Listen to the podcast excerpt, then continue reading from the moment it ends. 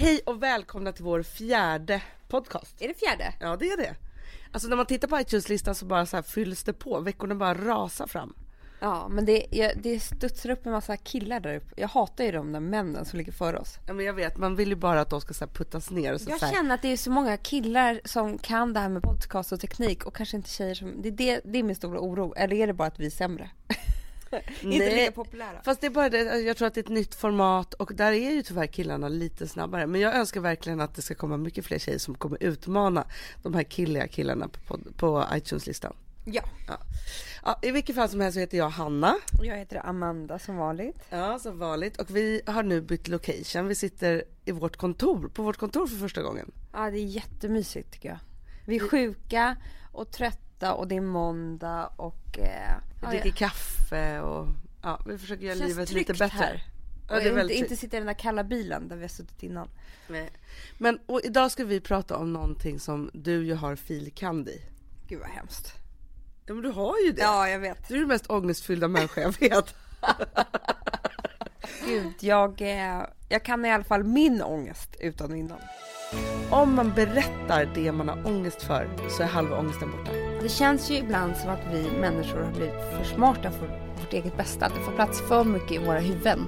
Jag tycker att alla människor skulle gå i terapi, precis som att man går till tandläkaren en gång om året. Ingmar Bergman, du vet att han, han hade så mycket ångest att han kunde knappt leva.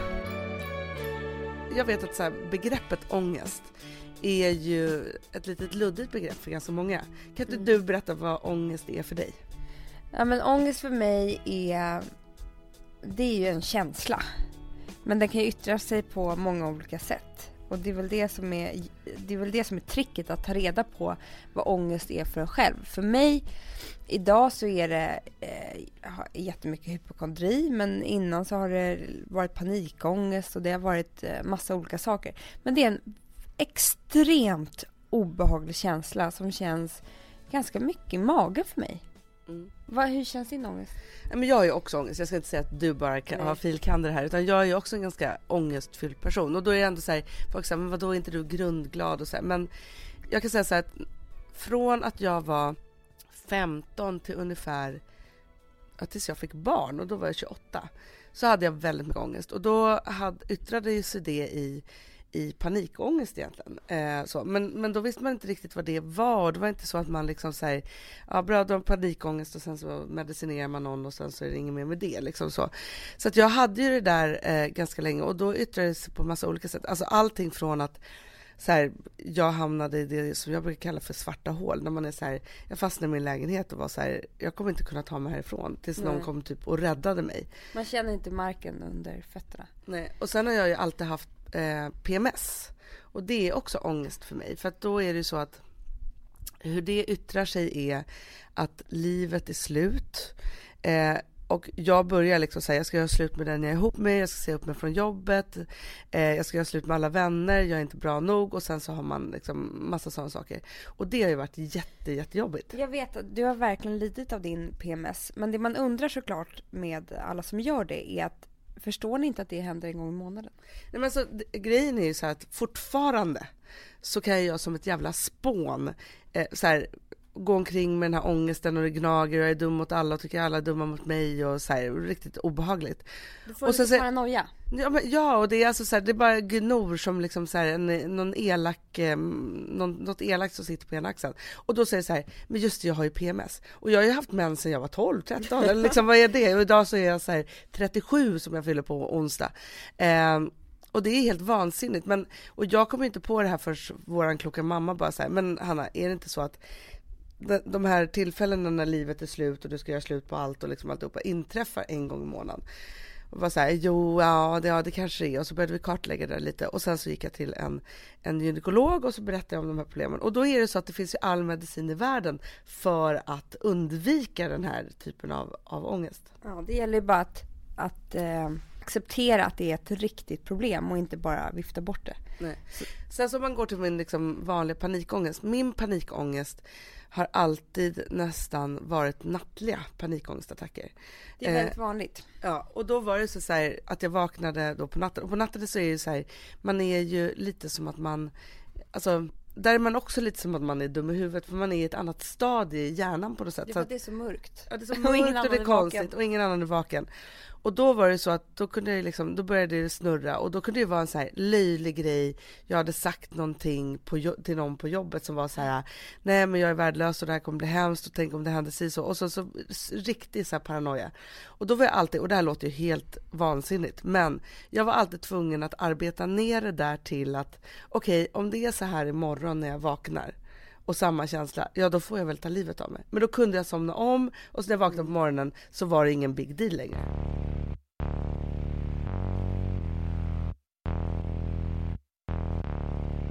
Det är precis det som är grejen med ångest. Det är att eh, det är ju inte det som du låg och tänkte på där är ju inte på riktigt. Det, inte, det har ju ingen vikt överhuvudtaget utan det är bara egentligen ångest som måste ut. Ja. Och så kanaliserar man den på olika sätt. Men jag var, när jag var 20 år, då tror jag jag fick min första riktiga panikångestattack.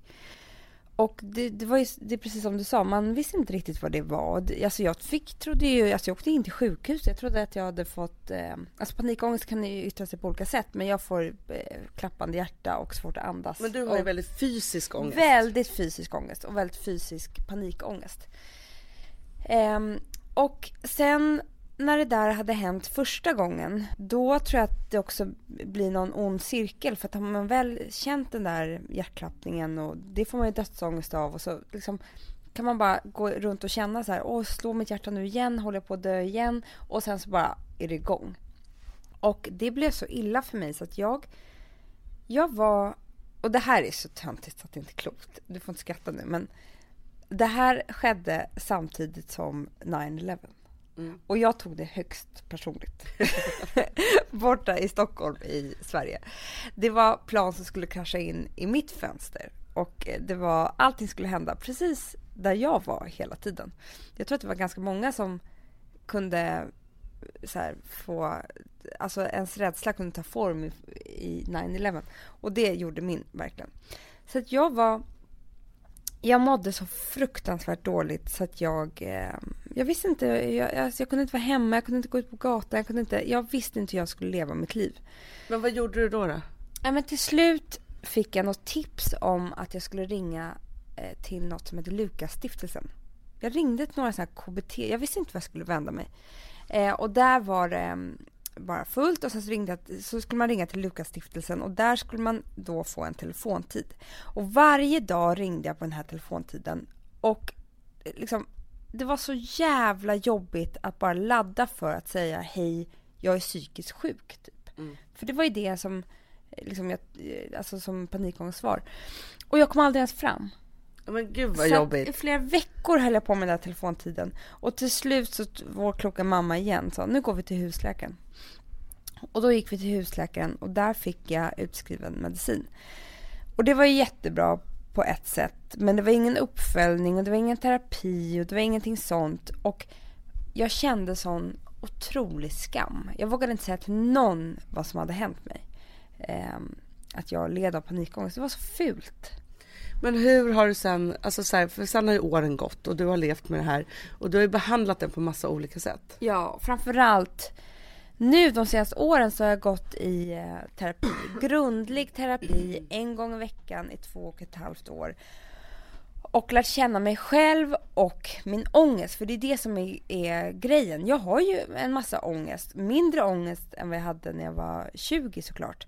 Men man måste lära känna den och veta vad man ska göra av den. Jag får inte panikångest idag. Jag vet precis jag kan nästan skratta åt min pan- panikångest. Däremot så är jag fortfarande hypokondrisk och jag kan fortfarande känna ångest. Men jag kan alltid när jag får ångest gå tillbaka och leta reda på varför jag fick ångest. Jag kan lokalisera min ångest. Och det tror jag att när jag var ung så var det bara en enda stor känsla som jag inte... Jag visste inte vad det var. Jag hade ingen aning om varför eller hur eller någon som sa något som startade det där eller så vidare. Nu kan jag nästan alltid gå tillbaka eh, och hitta den. Men det är jättebra och det är helt fantastiskt att man faktiskt kan leva med sin ångest. För ångest är ju ingenting som försvinner egentligen utan Tyvärr. det handlar bara om att man, att man måste hitta liksom verktyg för den. Jag vet ju att mitt liv blev ju 100% bättre när jag fick barn. För att eftersom min ångest var så Är det där din Min- ångesthosta? Ja, För du har ju ja, ångesthosta. Exakt. Nu är jag ju tyvärr lite förkyld, men annars har jag ångest. eh, Förlåt. Sambla som vi sponsrade av är tillbaka. Ja, men det tycker jag är så kul. Vet du vad jag kände? Äntligen! För att det här behöver man göra om och om igen och särskilt nu. För det är så här, Sambla är en personlig jämförelsetjänst för lån Mm, mm. och jämför upp till 40 långivare. Och det är så här, man kan ju inte göra det själv. Alltså ta den tiden och energi eh, och också kunskap att jämföra 40 långivare, Hanna. Nej. Det, det, det, det, det kan man nästan inte. Nej. Och i dagens klimat, just när det kommer till pengar och lån och sådana saker, så är det ju livsviktigt att man liksom hela tiden tittar efter de bästa förutsättningarna. Och Det här hjälper ju Samla dig med. Och De erbjuder också personlig hjälp med låneansökan. Oavsett om du behöver hjälp så en kort stund eller om du vill ha guidning genom hela låneprocessen så kan du vända dig till Samla och det tycker jag är så bra. Ja, alltså Sambla som vi sponsrade av har ju branschens nöjdaste kunder med fem stjärnor och 24 000 omdömen på Trustpilot. Eh, det säger ganska mycket tycker jag. Väldigt mycket. Så in och ansök på samla.se. Du Amanda, vi är sponsrade av Polarbröd. Ja, och deras underbara snackmacka. Ja. Alltså det är så mysigt. Polarbröd stödjer ju Friends i deras arbete att motverka mobbing och psykisk ohälsa. Därför har de skapat det här konceptet snackmacka. man kan ju känna på barnen att det, så här, det kanske har hänt någonting i skolan och så vidare. Men hur man ska börja liksom få dem att öppna sig och berätta saker så att de inte går med saker som har hänt länge, så är det viktigt att göra det här. Och då är det så att den här snackmackan, den s- liksom är till för att öppna upp samtal med barnen, hur de har i skolan och på fritiden och så vidare. Så, man kan närma sig lite olika frågor. Ja, men jag tycker det är så bra eftersom att du vet ju hur läskigt det är. Bara, nu ska du och jag sitta och ha ett samtal. Det vill men ju det- ingen. Nej. Men däremot äta en god smörgås och liksom Mm. göra någonting samtidigt. Det är mycket, mycket bättre. Polarbröd har tagit fram tre roliga musikinbjudningar som man skickar då till sina barn, så att de kan, liksom, där man bjuder in då till en snackmacka. Så. Och ska man göra den personlig och välja musikstil som barnet gillar. Och Sen så är det också så att i låtarna så kan också liksom flertalet personnamn läggas in. Så att det Ja, blir liksom ännu mysigt. mer. Ja, det är så mysigt. Ja. Så att hörni, det här tycker jag är verkligen en bra idé. Eh, så att ta vara på det här nu och gå in på polarbrod blir det då, .se och läs mer om den viktiga snackmackan och så kan ni skicka en musikinbjudan. Så mysigt.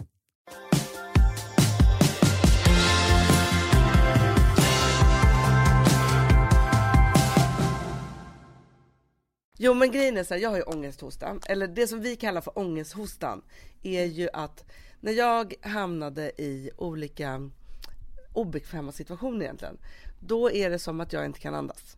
Och där börjar min ångest, vilket så här, ni ju vet att så här, då börjar min ångest och då börjar jag så här, Mamma hör ju det på en mils av... Ja, ja, då, och då kan man då börja så här.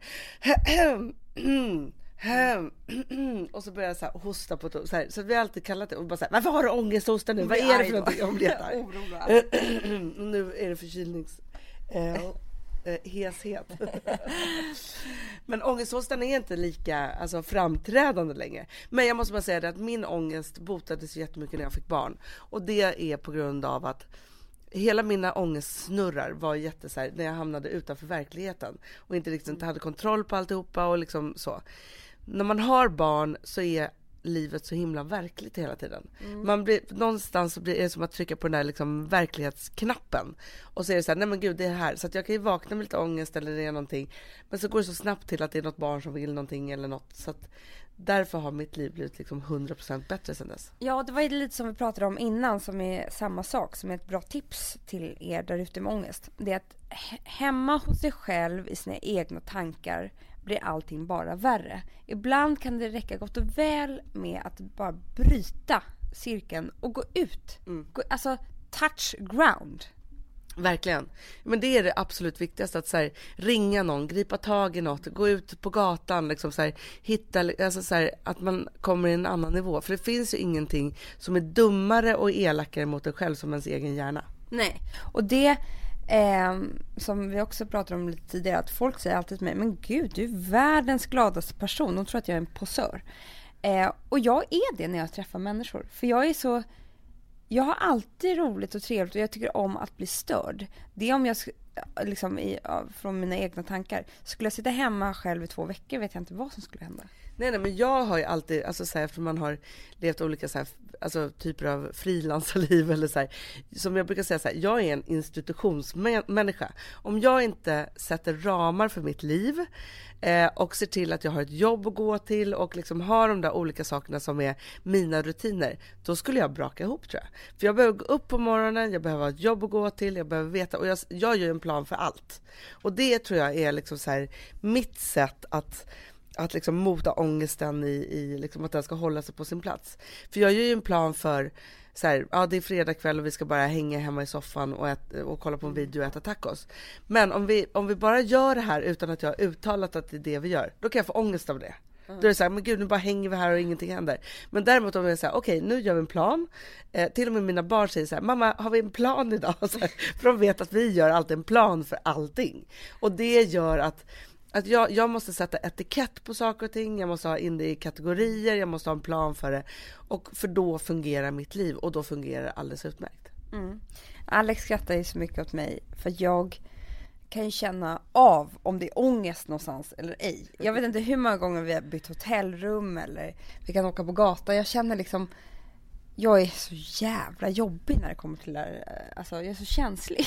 Du har som en sån här ångest, eh, liksom radar. Ja och det handlar ju bara om mig själv. Det handlar inte om hur rummet Fast är det egentligen. är ju inte så, man kan komma in någonstans och så bara säga, nej men här har det varit för mycket ångest. Ja, jag känner det. Eller så kommer man in i ett sammanhang med massa människor som bara säger, nej men här är folk osams, här är det ångest. Eller mm. jag kan ju bli otroligt eh, färgad också om man träffar en person och så känner man så här, den här personen har jättemycket ångest idag. Mm. Jag tar på mig jättemånga andra, och det här låter egoaktigt, men så här, andra mä människors ångest samlar jag som är liksom så här, och det, var och det är värre, inte bra. Nej, det är inte bra alls. För det är då jag menar det här med att man måste lokalisera sin ångest. För när man då kommer på att, men gud det här var inte min ångest, det var någon annans ångest.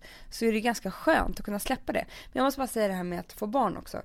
För mig när jag fick barn så tror jag att det var väl kulmen av ångest för mig. För att jag tror att allting kom ifatt fatt och man har väl aldrig varit så närvarande. Men det var det bästa som kunde hända mig. För det var ju då jag verkligen tog tag i min ångest. För jag ville inte att min dotter skulle ha en ångestfylld mamma. Nej. Det vill man inte att någon ska växa upp med. Och jag är en mycket mindre ångestfylld person idag. Det är du verkligen. Vi ser det. Ja, verkligen. Alltså, och du också så här, det här som jag brukar säga som vi pratar om ibland att när du bara försvann förr i tiden. Ja. Eh, och då visste jag ju så här, när du inte började svara i telefon och du var bara borta och liksom inte ville så här, mötas. Då visste jag ju så här, nu har Amanda ångest. Nu måste jag liksom så här, gripa in här och plocka upp henne någonstans. Men det tycker inte jag att du har så ofta längre. Nej, och det är så skönt. Men det där tycker jag också är väldigt viktigt att det är såklart skitjobbigt för mig när du vill bara hämta upp mig ur någonting där jag tror att jag vill vara i. För ja. jag vill ju inte det egentligen såklart. Men du knackar ju på dörren eller ringer eller du kan ju ringa när jag bodde i London och, och så här, vi har inte hörts på en vecka och du säger jaha du har ångest idag och känna av det. Eller hur jag är och jag kan känna av hur du är. Jag vet ju precis när du tappar ditt kontrollbehov och vad det gör med dig och hur som helst. Det är väldigt skönt att ha en... nu kommer tårarna här igen. jag är också väldigt känslig. Jag tror att jag kommer hålla mig för tårar nu, men det kommer komma efteråt. Fast är inte det också, om, om, vi pratar lite om det här med att gråta. Det är en otroligt skön ventil. Oh, det är så alltså, skönt. just det här att liksom, så här, vi gråter ju tills vi skrattar och skrattar tills vi gråter. Alltså, ja. Det är lite så här, det som hela vårt liv går ut på. Men ibland så är det ju så att, så här, att man gråter jättemycket. Kan ju bara vara så här att släppa på den där ja. liksom så här, ångesten som man kanske har samlat på sig en vecka eller det har varit någonting. Eller så. Det, det händer mig varje lördag morgon. Då måste jag. Men det man känner, eller första dagen på semestern när man liksom, man bara känner att det, det är inte något, det är, alltså min kropp är bara fylld av något som inte är så bra. Och sen så, så här, öppnar man kranen, gråter och allt är borta.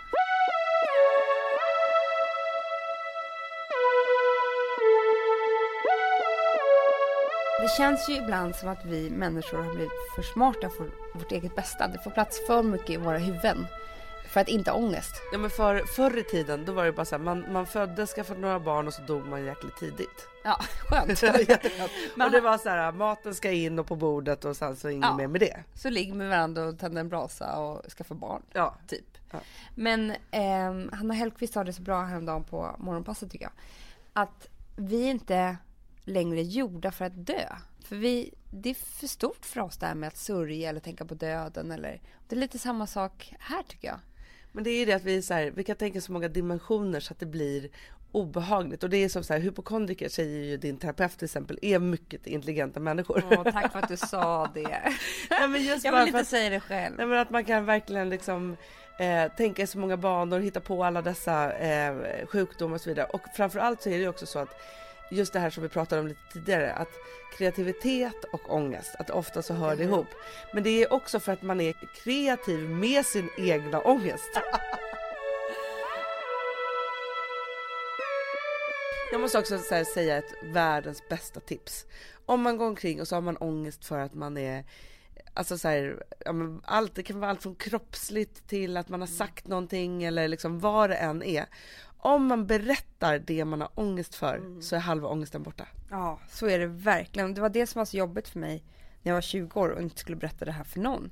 Utan bara så här, försöka hålla ihop mina panikångestattacker istället. Det är ju så fel det kan bli. Men det här också med information, det är därför jag tycker eh, det är väldigt bra med det här, nu skulle jag kunna börja gråta. det här programmet som vi gör idag, det är att det är, det är så fult att må dåligt och skulle, om, om man bara pratar om det, alla på ett ganska avdramatiserat sätt som jag tycker att vi gör idag, så blir det lättare. Men absolut, jag tycker ju så här, man ska prata om det. Det är otroligt viktigt så här, vaknar man och har ångest på morgonen, så här, att kunna säga så här, hörni, ni får ursäkta mig, men jag har rätt mycket ångest idag. Bara då så har man liksom kommit över den där första. Sen så är det så, jag har ju också gått i terapi, jag tror att om jag skulle lägga ihop det så tror jag att det är så här sju, åtta år som jag har gått i terapi. Och började göra det när jag var liksom väldigt ung. Jag brukar säga det, om jag inte hade gått på PBU, liksom som jag blev tvingad till, det heter BUP nu för tiden, det heter P- PBU. Vi var ju Eh, där hela familjen. Hela familjen och det var så jobbigt och jag var så stökig i skolan och mådde ganska dåligt och så. Men jag tror att jag hade varit en helt annan typ av person. Så att egentligen så är det så att så här, alltså fram tills man fyller 18 år, 19 tror jag till, till och med att det var då. Då är det så att all den vården är ju gratis.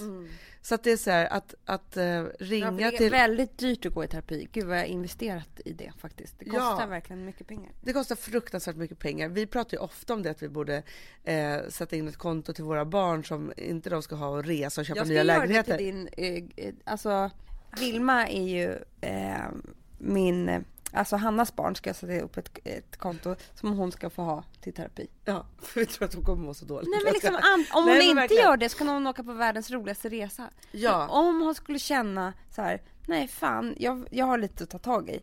Då är väl det underbart. Jag tycker att alla människor skulle gå i terapi, precis som att man går till tandläkaren en gång om året.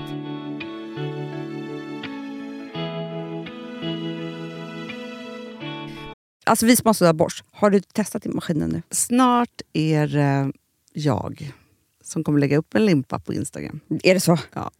Är det så? Det som har varit så svårt för mig, Amanda, Mm. det är ju att bakning, alltså så här, matlagning, då kan man ju göra lite Mm. hejsan hoppsan. Bakning är kemi. Ja, och vet du vad som också har varit svårt? Det är ju att du kan inte så här, alltså tomatsås så kan du ju salta och peppra och allting med tiden och smaka Mm. av. Det är svårare med en deg alltså. Vi är ju sponsrade av Bosch nya köksmaskin serie 6. Och den är extra smart. Och det är tur för mig kan jag säga. För att det är så att först så liksom, man väger sina ingredienser direkt Ja, i och det bunken. här läste jag om.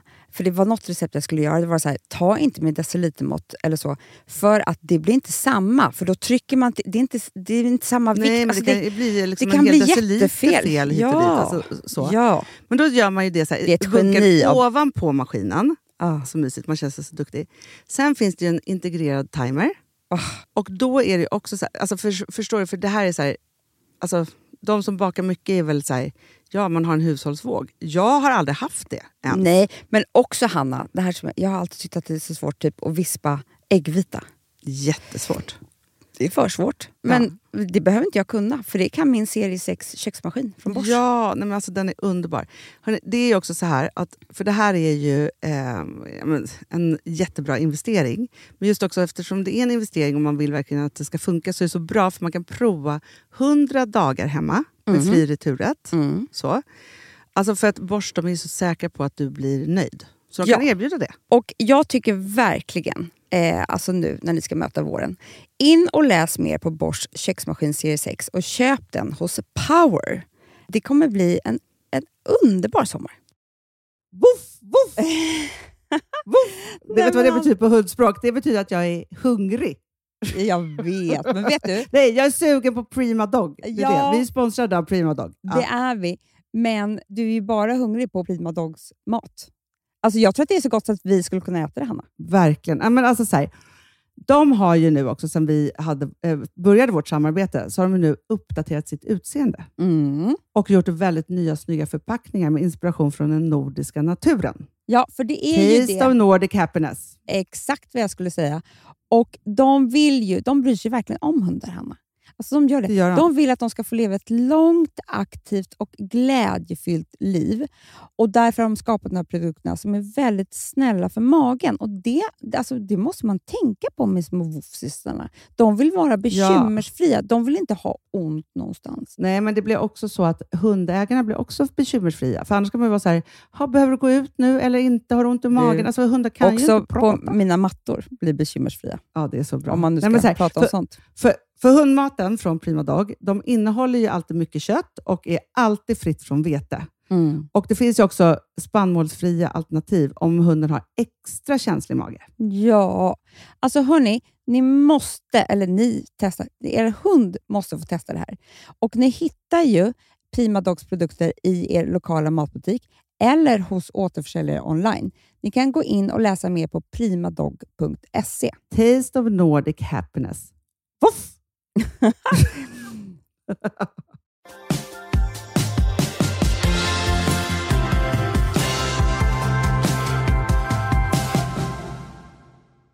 Men tror du på människor, för det finns ju massa människor som säger så här, att de aldrig haft ångest.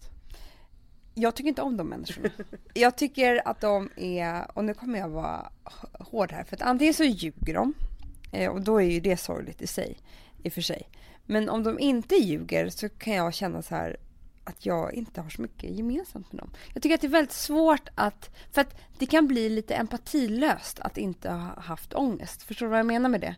Då kan man inte känna med sådana som, som oss. Man, man vill ju dela både bra och dåliga saker. Och finns det inga dåliga saker så är det svårt att bygga en vänskap på det tycker jag.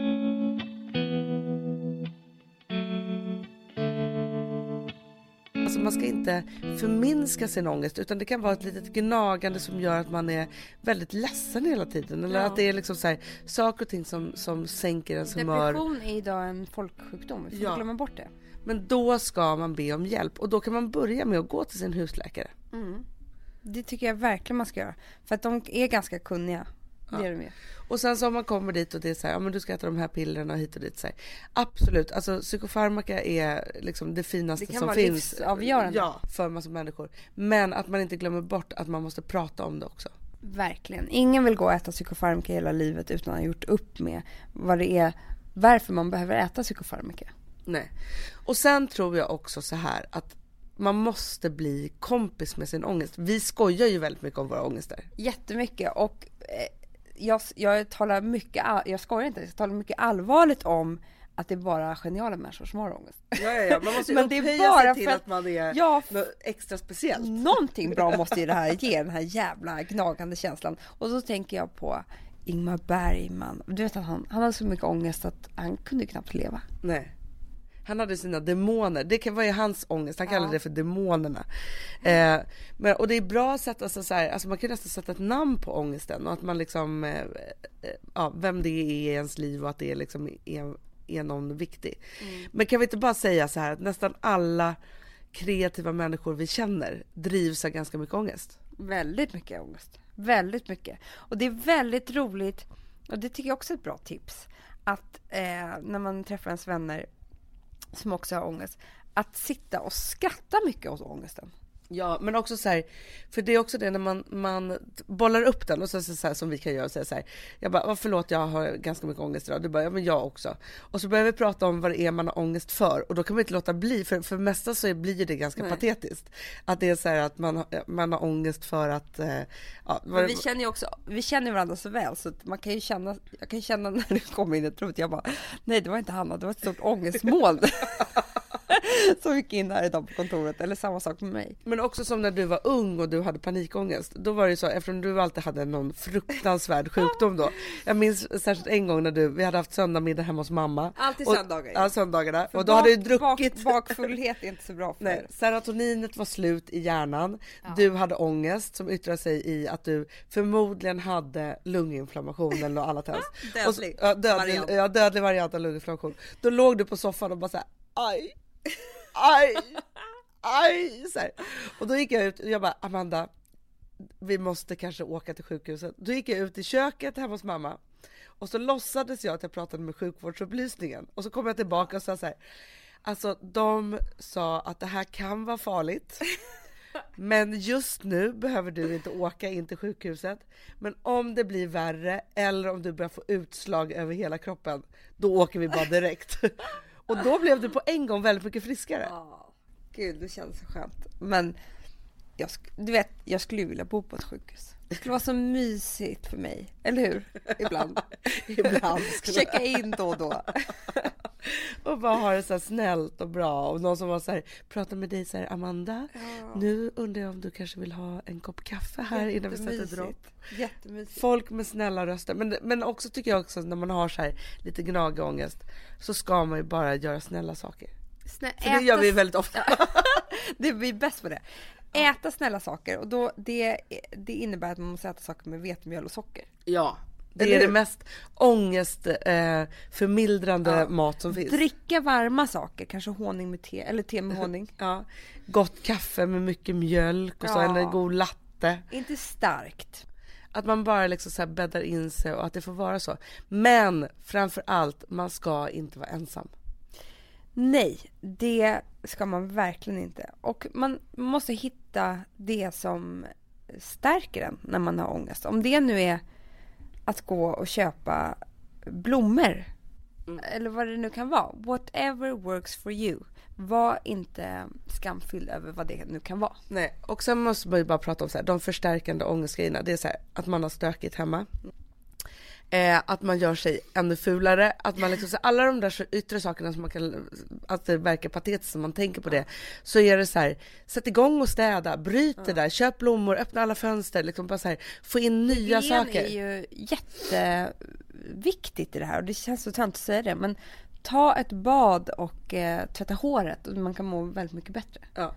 Men du, om vi ska summera det här. Ångest är ju någonting som drabbar jättemånga och depression framför allt är en folksjukdom.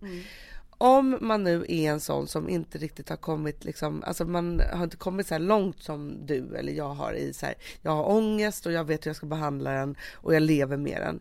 Vilka är dina bästa råd? Ehm, att inte vara ensam någonsin. Sök hjälp. Eh, det finns så mycket bra hjälp att få idag. Det är helt otroligt vad det, vad det finns faktiskt. Ehm, lär känna din ångest och var den kommer ifrån. Det kommer göra att du känner att du kan ta makten över hela ditt liv på ett helt annat sätt. Ja, vad kan vi mer säga? Nej men det man kan säga är just det här, ta makten över ditt eget liv, gör de där sakerna som du behöver. För bara att man har sökt hjälp och gjort, alltså så här, det gör väldigt mycket för ångesten. Och var snäll mot dig själv. Det är det viktigaste av allt. Alltså, det är helt okej att ha ångest. Det är helt okej att eh, vara deprimerad eller så. Men bara man kan, kan komma ur det, faktiskt, så är det bara... Ja, men och det viktigaste av allt. Skratta åt din ångest. Skratta den rakt upp i ansiktet. Den ska fan inte ha makten över dig. Du ska ha makten över den. Verkligen.